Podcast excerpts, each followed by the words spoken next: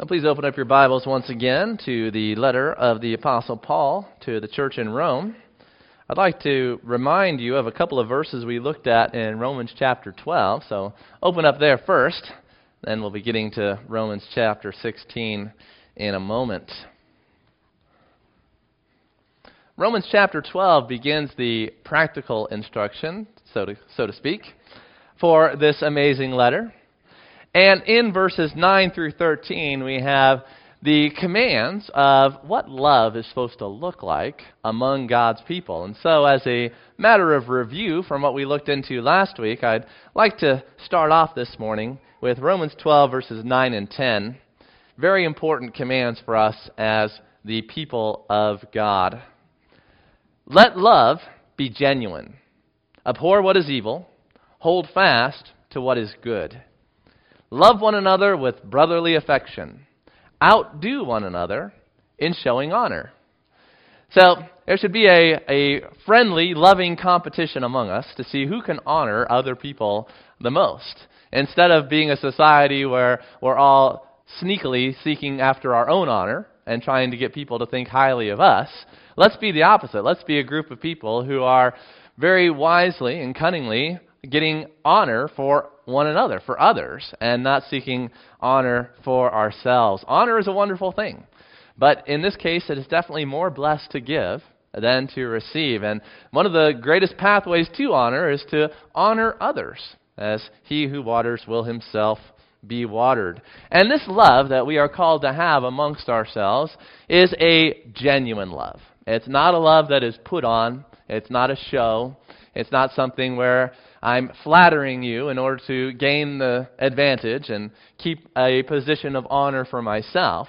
But this is a genuine love that comes from the heart of God Himself.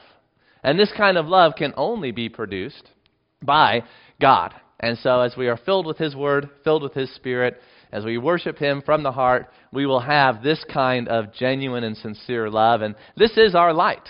This is what shows the world that there is a Redeemer when they see our redeemed life, a life that does not seek for our own, but lays down our life for the brethren, as Jesus Christ has done. So, I just wanted you to be reminded of those important verses here at the outset. But as we come then to Romans chapter 16 for our text this morning, we ran out of time last week to get all the way through the interesting details of the personal greetings found in the opening verses of Romans chapter 16. And so this morning I'd like to take a little bit of time to comment on a couple of more notable things here in this amazing passage. Now, as we looked into the passage last week, we saw that the apostle Paul had a unfeigned, genuine, sincere love for many of the Christians who were in the city of Rome that he had met them elsewhere, or perhaps he had just heard about their ministry, and just the very hearing of their love and their faithfulness to Christ has stirred within the heart of the Apostle Paul that kindred affection that we have for brothers and sisters in the Lord. And so, throughout these verses, what we noted is that the Apostle Paul highlighted the work of the Lord that these beloved saints had done. And there's really two things that tie people together. There's the family ties and there's the work ties. And the family ties is the ties that is formed in the home. You eat together, you go places together, you vacation together. Those family ties are very strong. It's the enjoyment of the results of all of your work is to, to build that home, that family. It's the reward for all of the work that you do. But also, our work is meaningful in and of itself, and we form strong connections with people through our work. Ladies' work, men's work, even children's work, as we all work together, we form those work connections. So, working and rest are really the two aspects of our life, and in both, we have fellowship in the Lord. Our labor in the Lord and our rest, our enjoyment of all of the labor that we do in the Lord. You know, the book of Ecclesiastes, I believe it is, where Solomon says, one handful of rest is better than two hands full of labor and striving after the wind. That if you're always working and you're never enjoying the results of your work, you have to ask yourself, well, what am I working for? But God has given us the ability to work, and He's given us the ability to enjoy our work. And here, I'm working but I also get to enjoy the result of my work through the fellowship that I have with Christians who are walking in the truth. And that is a great joy. So I love my work and I love the results of my work, and, and that should be the way it is for all of us, just like the Apostle Paul here in this text. Now, when we're recognizing the work of others and giving them that honor, as Paul models here for the church at Rome, there's a few other notable things in this passage that I want to point out just in passing before we get into the meat of our text this morning. The first one is in verse 5. Take a note of verse 5 once again, where Epaenetus is singled out. My beloved Epaenetus, who was the first convert to Christ in Asia. Normally, when you hear somebody being singled out, you think it's a bad thing. But we as Christians should be singling people out for praise, for good things. This is an important principle for parents, for those of you that have young children. If you only single out your children and you call on them when they're doing something wrong, well, then you're probably not going to have as much success as a parent as you should. But you also want to single people out for praise. If you see one of your children doing something good, tell them, Great job. Keep up the good work. And if you want good behavior, praise is a great way of getting that. And so here Paul is praising the saints, and he's singling out Epaenetus for an interesting reason that Epaenetus is the first convert to Christ in Asia. Now, some people would think that, you know, you, you, don't need to honor somebody for being the first convert to Christ in Asia because what did they have to do with it? It was Paul that took the gospel there, and, and then God, the Holy Spirit, was the one who convicted his heart and drew him to Christ. And, and so, why single out somebody for being the first convert? It's just kind of something that happened by happenstance, and, and it wasn't really something that was notable about him. But actually, it is. We should be noticing things like this and honoring people for the privileged position that they have, even if it seems like they didn't have a whole lot to do with it. And I think it's just interesting that here Epaenetus is honored with that greeting that he was the first convert to Christ in Asia. And I bet he felt good about that. He's like, yeah, out of all this province, out of all this region, I was the first one that God chose to hear the gospel and believe it. And there's nothing wrong with being proud and, and honoring a position like that in Christ, recognizing God's grace. And then also, I'd like you to take note of Paul's greeting to Rufus. You find that in verse 13. Greet Rufus, chosen in the Lord, also his mother, who has been a mother to me as well.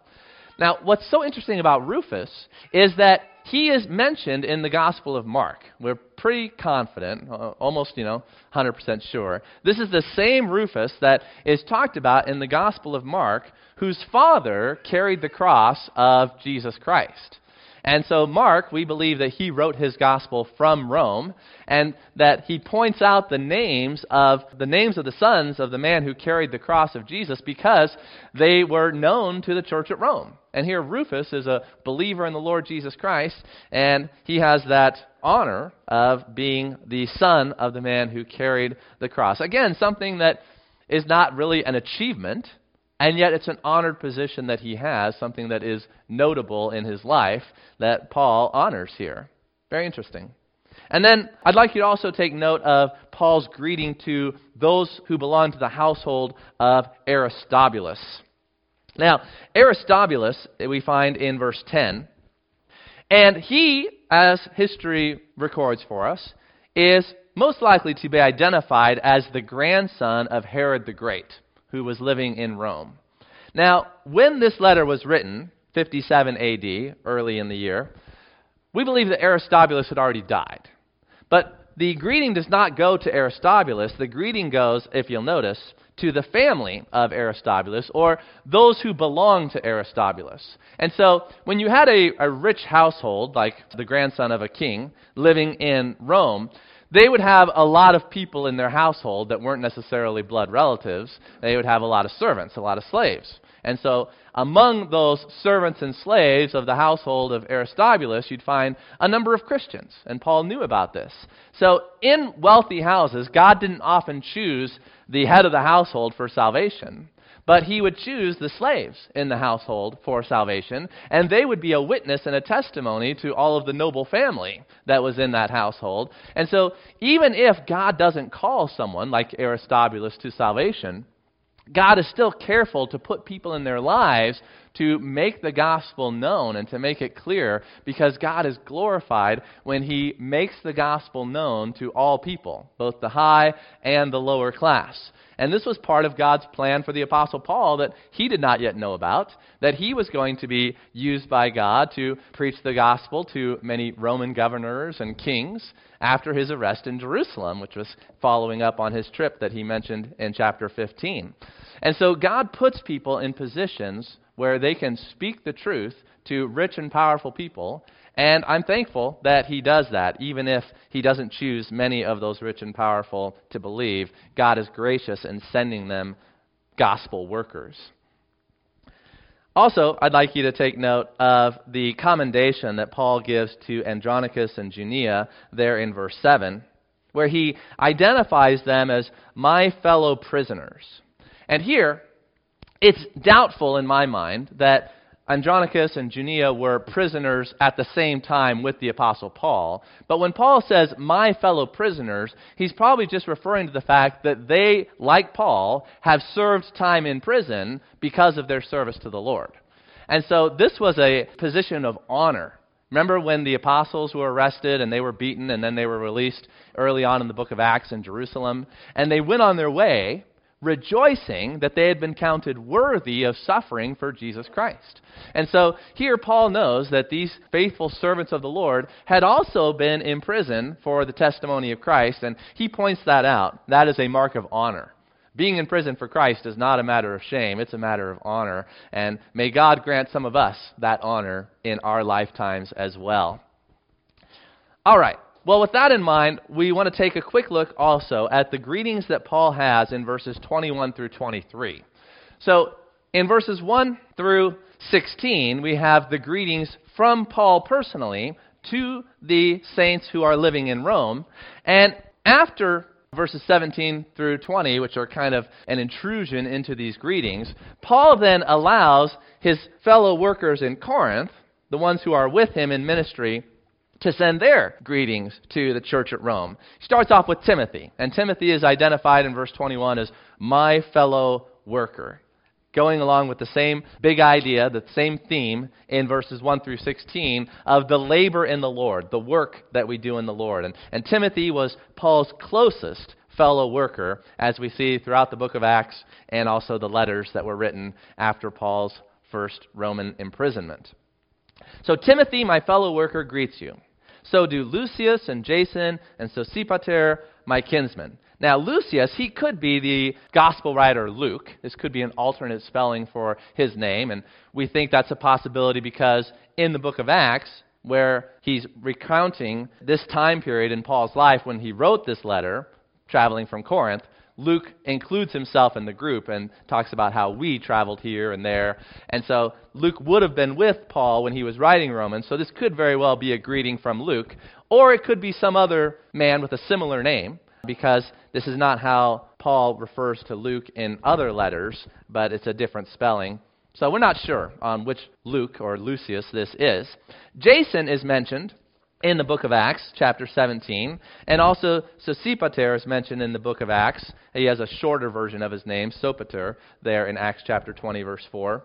And Gaius, there's several Gaiuses in the New Testament. Verse 23, since Paul is writing from Corinth, this, of course, is most likely the Gaius who is from Corinth, who is mentioned in 1 Corinthians chapter 1, verse 14. So, the last greeting here on this list is one that I want to highlight where it says, Erastus, the city treasurer, and our brother Quartus greet you. Well, I guess Quartus is last, but I'm going to focus on Erastus because I love archaeology, biblical archaeology. It has been a very exciting discovery in biblical archaeology that's going to be published very soon about the name of God in the late Bronze Age, and that's not what this is about, but just be keeping your eye out for interesting archaeological news. But here, Although you may not be great at reading Greek letters, and they have been kind of worn by time, what we have is a pavement stone that has Erastus' name on it right here. There's the E, the R, the A, the S, the T, the U, and the S. So there's Erastus' name. And he's identified here with a certain title in his governance at Corinth, where Erastus lived and where Paul is writing from. Now, it's a different title than what Paul mentions here, where he says the city treasurer. That's not the word for city treasurer. And so we're not sure if there was just different words that was used for the same office or if that he held different offices at different times. But we're reasonably sure that this is the Erastus that Paul is sending greetings from here at Romans chapter 16 verse 23 and who's also mentioned in Acts chapter 19 and probably the same one in 2 Timothy chapter 4 verse 20. So I just love it when we have something that is written in stone from the time period that corroborates the history and just kind of puts a little bit more real life into our imagination. Uh, the fact that these were real people living in real cities, doing actual things, and it's not a fictional book as so many people view it and read it. Now, this morning then, we come to our text, and you're going to see we're going to be focusing on verses 17 through 20, having briefly covered the greetings from Corinth in verses 21 through 23. Because this morning, we're going to shift gears from the warmth of our fellowship in Christ to how we're supposed to give the cold shoulder to false teachers. And this is something that is very important for the life of the church. We have something that is precious. We have something that is worth protecting. And there are those in the world who would destroy and undermine the work of Christ within the church. And so we must be on our guard that we do not give ground to the enemy, we do not give place for those who would infiltrate, like spies, into the work of God and undermine the work that is going on there. You say, would people really do that? Yes, people would really do that. You know, we are good natured people because of the work of God in our lives, because of the graciousness of Christ. And so we often make the mistake of transposing our own desires, our own personality onto others. And we think, well, I'm a good natured person who comes to church with just the desire to love others and build them up in their faith, and so I assume that's the way everyone is. And that's very natural for people to do, is just to assume that the way that I am is the way that other people are. Now, let's put the shoe on the other foot here and say, what about the evil person? What about the person who plots and schemes? What about the person who's given himself over to evil desires, who's controlled and dominated by the darkness? He also has the tendency to view others the way that he himself understands himself. And so he is suspicious of everyone. He's always on guard. He's always looking out for what other people's angle is because he can't believe that there's anyone in the world who actually is not pursuing a selfish agenda and has their own angle. And so the evil person is always suspicious, but the good person is almost never suspicious. And they are too trusting. And that's, that's the Achilles heel that Satan uses to trip up good people, is to use our own goodness, our own innocence, our own assuming that everyone has good motives and means for good things, and to use that in order to infiltrate and to destroy what God is doing. Taking down from within is the tactic of the enemy. And he does it very well, and he's well practiced, and he's got some very subtle servants who are doing that work in the church today. And we must be on our guard. And so this morning, I am exhorting you as an individual Christian, not just the elders who are here this morning, but I'm exhorting you, as the Apostle Paul exhorts the entire church at Rome, to be on the lookout, to be a heresy hunter. That phrase, heresy hunter, has been used in a pejorative sense, as some people they think that the only thing they're supposed to do in life is be a heresy hunter. I don't have to spend any time loving others. I don't have to spend any time preaching the truth. All I do is I go around and point out everybody's faults. That's called a fault finder. Now, I'm not encouraging you to be a fault finder, but I am encouraging you to be a heresy hunter. That you need to, as a Christian, not be naive, not be foolish, not be overly trusting, but instead have your senses trained to know when a red flag is supposed to go up and say, uh oh, danger, there's something that could harm my spiritual life and the spiritual life of the ones that I love here. So we want to train ourselves to be good heresy hunters. We want to be as welcoming and as rejoicing and as warm as the Apostle Paul is in Romans chapter 16, but we also want to be as discerning and cunning as the Apostle Paul is here in these verses in Romans chapter 16. And God puts these verses right next to each other for that reason. so that we don't become one or the other. If we only listen to verses 17 to 20, well, we'll be imbalanced. But if we only live our lives according to verses 1 through 16, we will also be unhealthy. So, let's take a look here. Let's follow along in your Bible. I'm going to read verses 17 through 20 for us in Romans chapter 16. In the midst of all of these wonderful greetings, Paul breaks in with this appeal, this exhortation. I appeal to you, brothers, to watch out for those who cause divisions and create obstacles contrary to the doctrine that you have been taught. Avoid them. For such persons do not serve our Lord Christ, but their own appetites. And by smooth talk and flattery, they deceive the hearts of the naive. For your obedience is known to all, so that I rejoice over you. But I want you to be wise as to what is good and innocent as to what is evil. The God of peace will soon crush Satan under your feet. The grace of our Lord Jesus Christ be with you. Great verses here for us. So important. The command is to watch out for those who cause divisions and create obstacles contrary to the doctrine. Watch out for means you've got to keep an eye out. You've got to mark them. The, the word here is very closely related to our English word scope. So you've got to scope out the heretics who are secretly embedding themselves into the church, into the organization, into the organism. That infiltration and subversion is a satanic tactic. He does it in all realms, but especially does he concern himself with undermining and subverting the faith of the church. We have to be on our guard. When churches and Christian institutions are not on their guard, then you can be sure that Satan will subvert those organizations. If we do not stand guard, we will be toppled. There was an ancient city. They had a fortress built on a hill.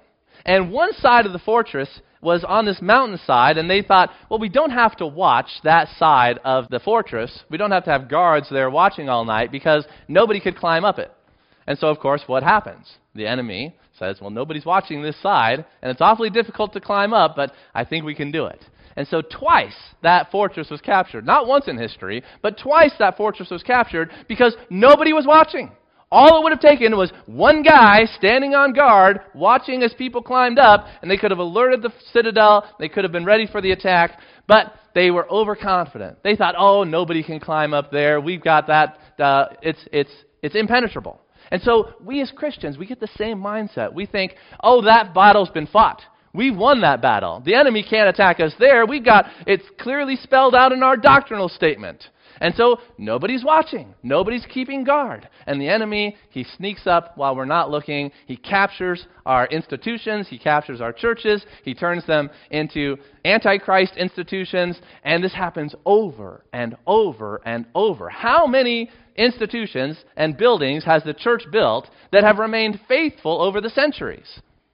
Where can you go and find a church and say, it's still preaching the Word of God today, 300 years later? It just doesn't happen. Where can you go and find Christian colleges and seminaries and say they're just as faithful to the Word of God as the day they were founded? It doesn't happen because Christians are naive. Christians are not watchful. They're not being careful. They assume, oh, he's a nice guy. He talks so well. He's so talented and gifted. Let's let him in.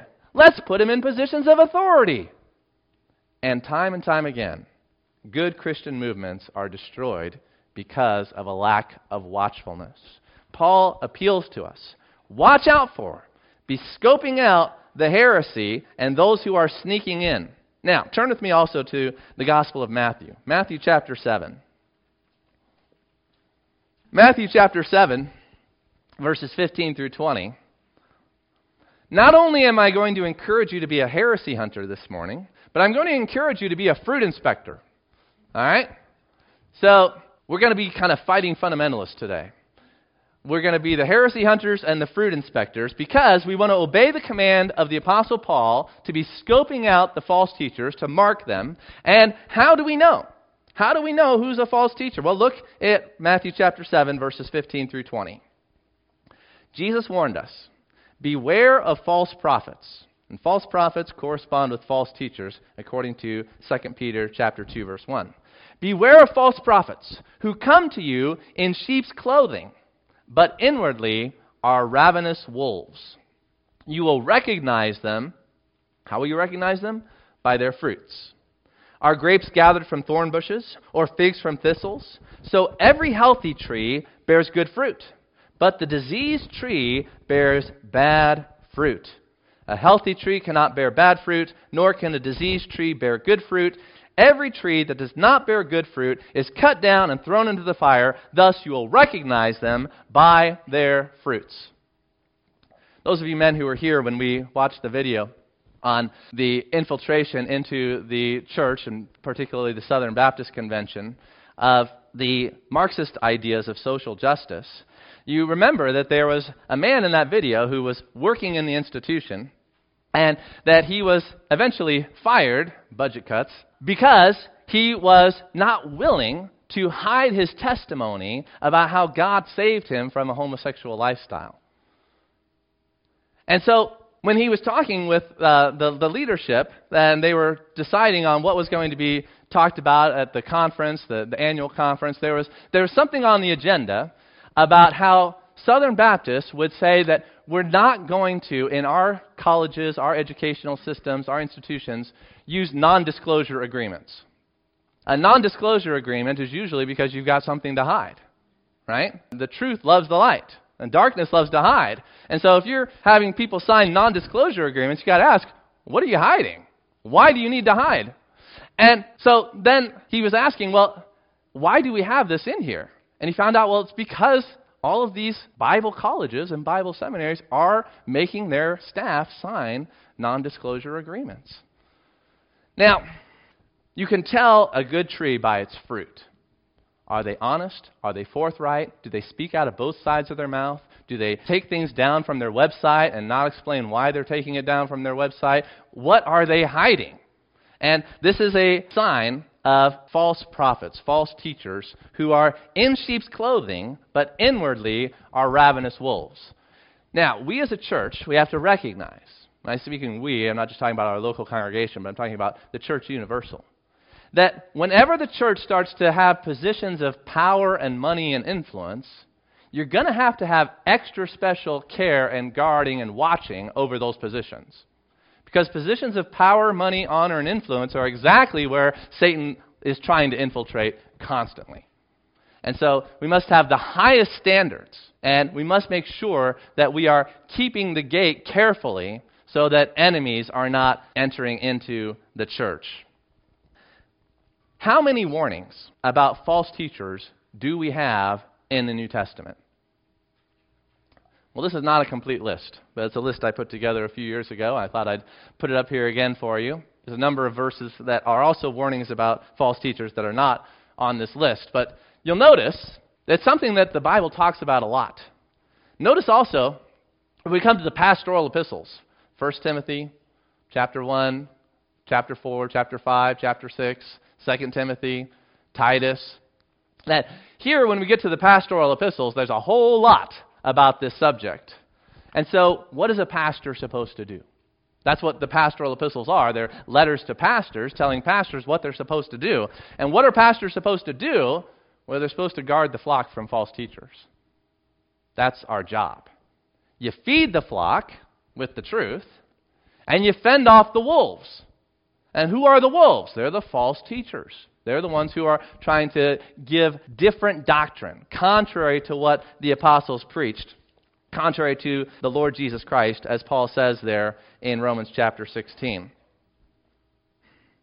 If you're not protecting the flock from false teachers, you're not doing your job as a shepherd. If you're not naming false teachers, if you're not talking about the actual issues that are being used by Satan to undermine the truth, then you need to get out of the ministry.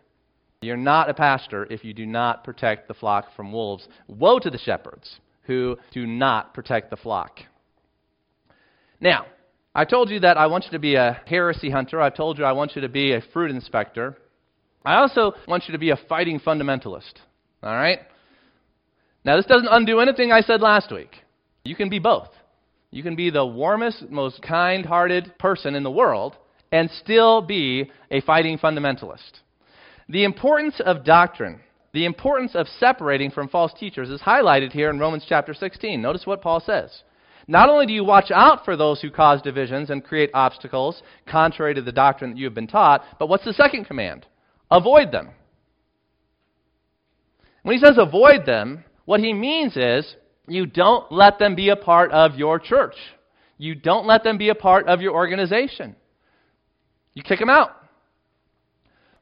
2 John chapter 1 verses 10 and 11 we looked at last week.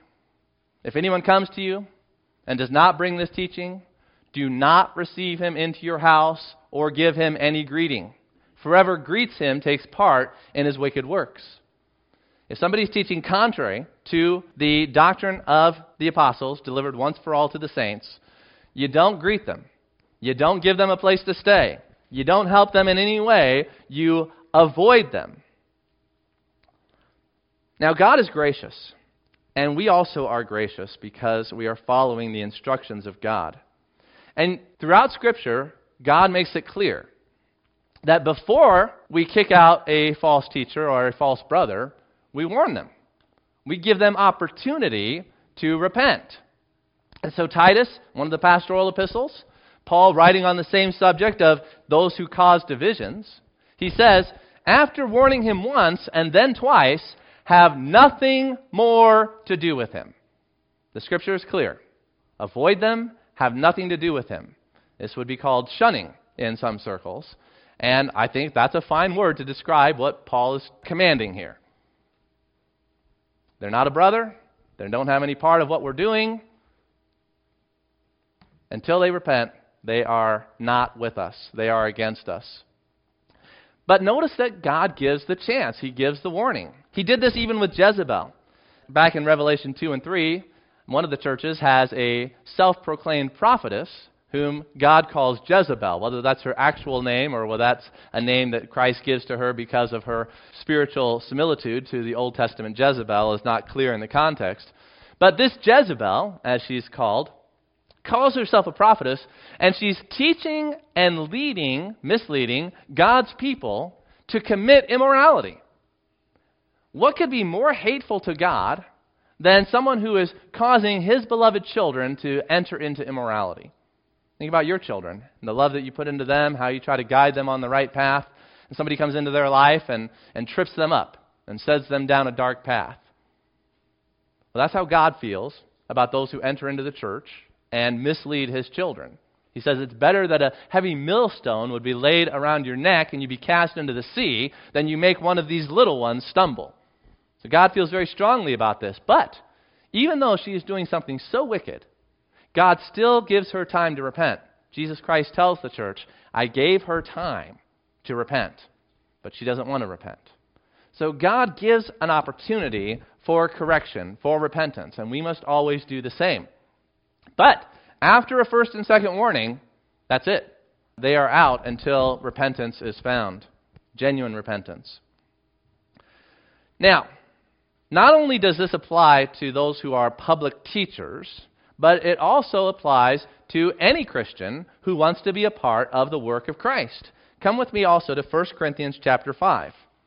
1 Corinthians 5 verses 9 through 11. This whole chapter is very good on this subject. In the opening verses, it talks about the sexual immorality that is being tolerated among the Christians in Corinth.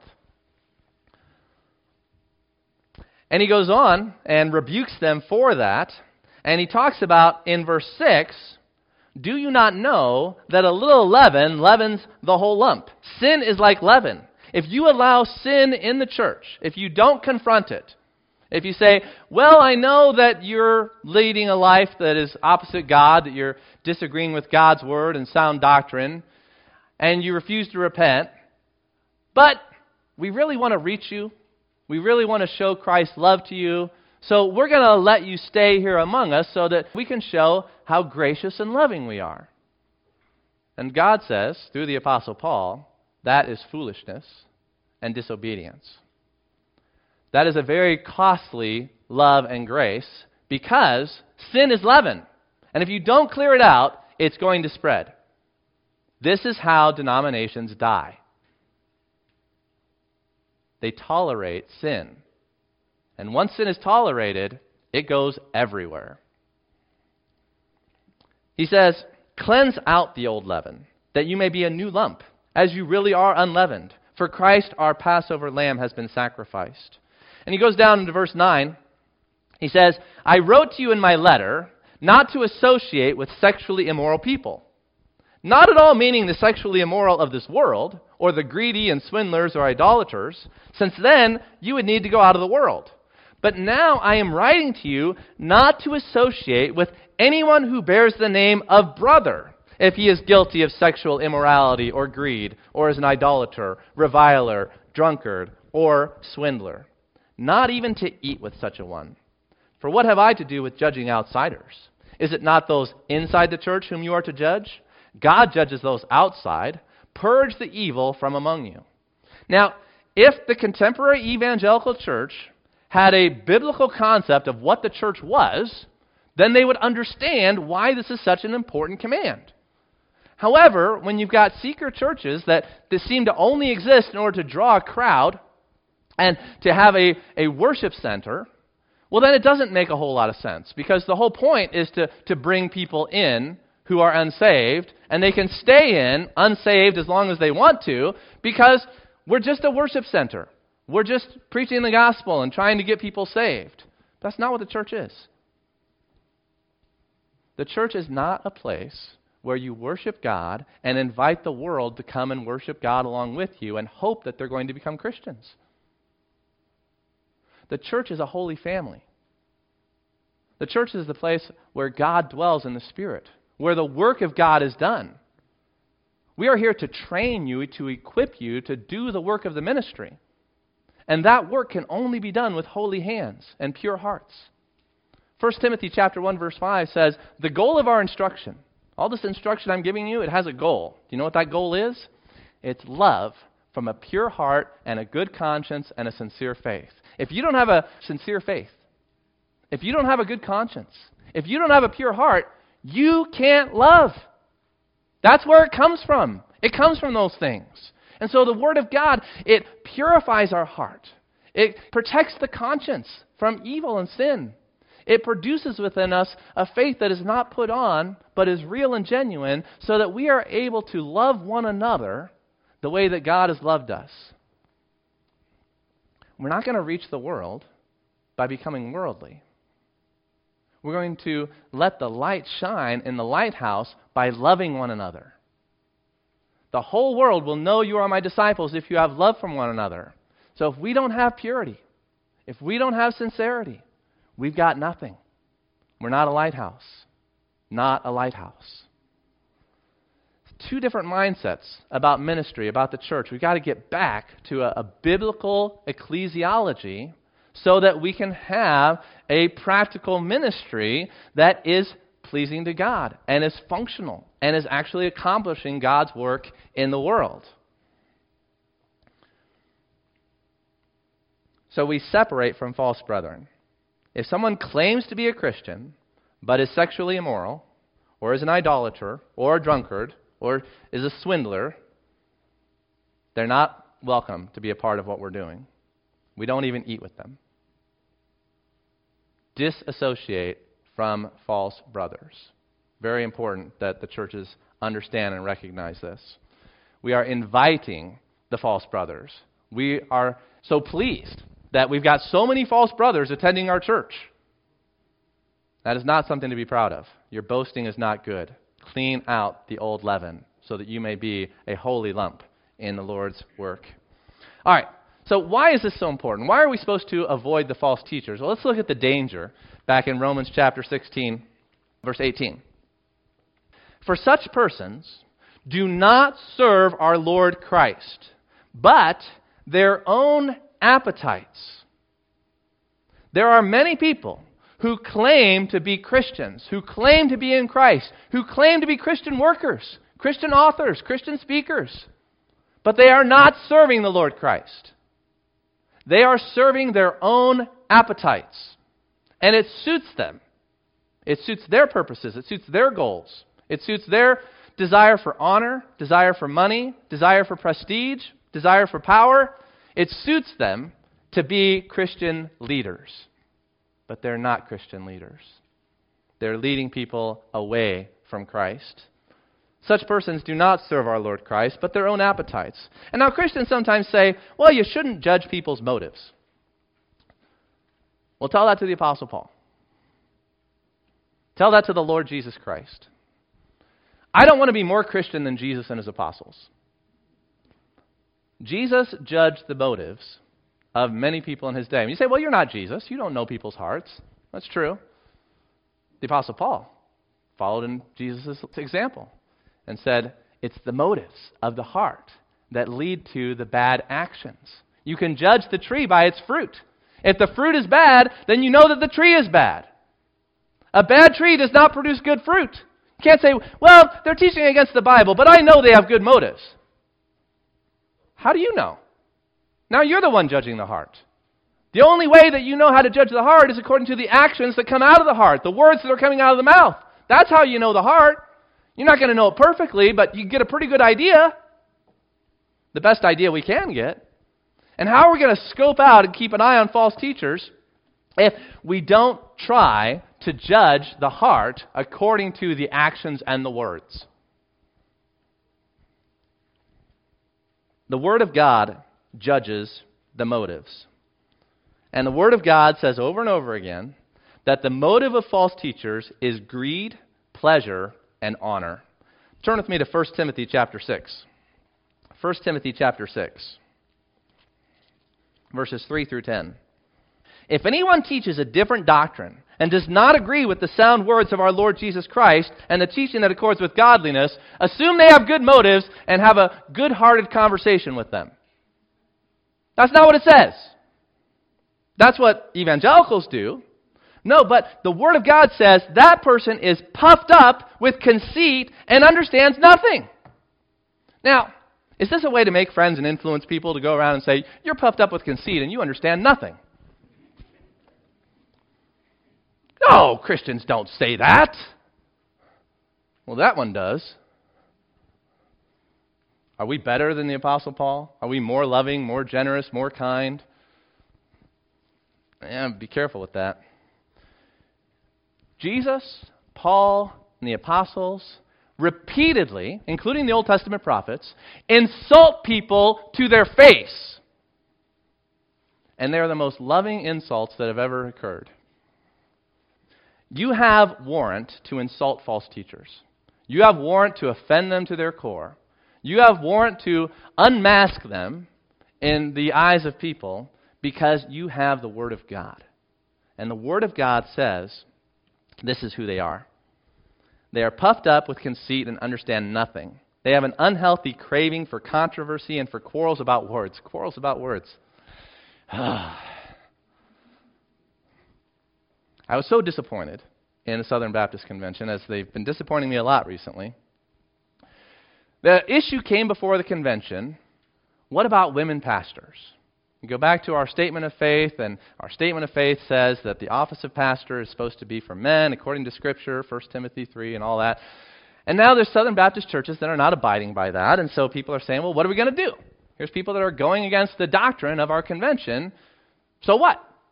Does it matter? And so they form a committee, and the committee gets together, and the committee gives a report, and they said, we don't know how to answer this question. We need a year to talk about what is a pastor? So they're going to talk about what is a pastor for the next year, and then they're going to come back and make a decision on whether or not women can be pastors. Quarreling about words. And some of the godly men in that convention stood up and were so exasperated and said, if we have to form a committee to talk about every single word, then, then we are doomed as a confessional church. How can we be a confessional church if we don't even know what the meaning of a pastor is? Every time a controversy comes up, well, I don't know. Some people think this word means this, some people think this word means that, and you get this controversy because people have this quarreling about words, which produce envy and dissension and slander and evil suspicions. Notice this. it's not those who are speaking the truth that are causing dissension. Does Jesus cause dissension? We talked about how Jesus was a divider. But what's really the cause of the division that Jesus brings into the world? Is it Jesus or is it sin? Is it unbelief? See, evil is what divides, falsehood is what divides. What is supposed to unite us is not a lie. We wouldn't be in a good place if we were all united behind a lie. But we're in a good place when we're all united with the truth. The truth is what unites. There's one truth. There's any countless number of lies. Trying to unite the world behind lies is pretty difficult. There's so many of them. But if you can unite people with the truth, you've got a true unity. You've got a basis that is lasting, a basis that is good and has good fruit. And so, the tactic of the enemy, don't fall for this. He's going to hit you with this over and over again. To say, those fighting fundamentalists, those heresy hunters, those fruit inspectors, they're the ones who are causing the dissension. They're the ones who are causing the ruckus and the slander. Why would we even have to talk about this at the convention if people weren't saying, well, you shouldn't have women pastors? We should just let the churches have women pastors and, you know, not criticize and do whatever people think is right. If people were just doing what the Bible says, there'd be no discussion there'd be no dissension, there'd be no division. Who caused the division? The liars, the misleaders, the false shepherds. They're the ones who are causing the division. Now, the tactic of the enemy is always to blame others for what you yourself are doing. Have you seen this? The tactic of the enemy is always to blame others for what you yourself are doing. You have a riot, you smash all kinds of property and windows and destroy businesses. Is it your fault? No! It's other people that caused the riot. You made me riot. The enemy's always going to blame others for what they themselves are doing. And so don't think that it's the people who are preaching the truth who are causing division. It's the people who are preaching falsehood that are causing division. The truth has been delivered once for all to the saints. This is the unity of the faith that we are pursuing together with humility and with love, but also with great carefulness and guarding, especially offices of leadership. But the whole church needs to be holy and walking with the Lord. Well, there's a lot more here that I would like to share with you. And so, once again, we'll split the sermon, and we'll have the beginning of our sermon next week on being a separatist a fighting fundamentalist, a fruit inspector, and a heresy hunter. All of those terms that are used to deride those who love the truth. Let's just go ahead and claim them and say, okay, great, I'll be all those things. You can make fun of that all you want, but we know what the Scripture says, and we know who's on the Lord's side. Let's have a word of prayer. Lord God, I thank you for a congregation that is on guard against heresy. Lord, I thank you that even before I came here, the elders of this church were discerning, looking for what is true, and being careful to not allow the church to be led astray by falsehood. Lord, we know that there are Christian leaders in the world who look very successful. They speak words that are very persuasive. And their personality is such that you just can't help but like them. Lord, I pray that you would keep us sound in the faith. That you would give all of us the ability to discern truth from error and the courage to be able to confront error, not only in the doctrine that is taught, but also in our lives that are lived. Lord, may we be helping one another to have that sincere faith, that good conscience, to have that love that flows from the instruction that we find in Holy Scripture so that you can be pleased with what happens in this church, and that 200 years from now, because of our faithfulness and the faithfulness of our children and grandchildren and those whom you will bring to this church, Lord, that we will have guarded what has been entrusted to us, and that this pulpit will still be preaching the unmixed Word of God until Jesus Christ comes. We pray it for our good and for your glory. Amen.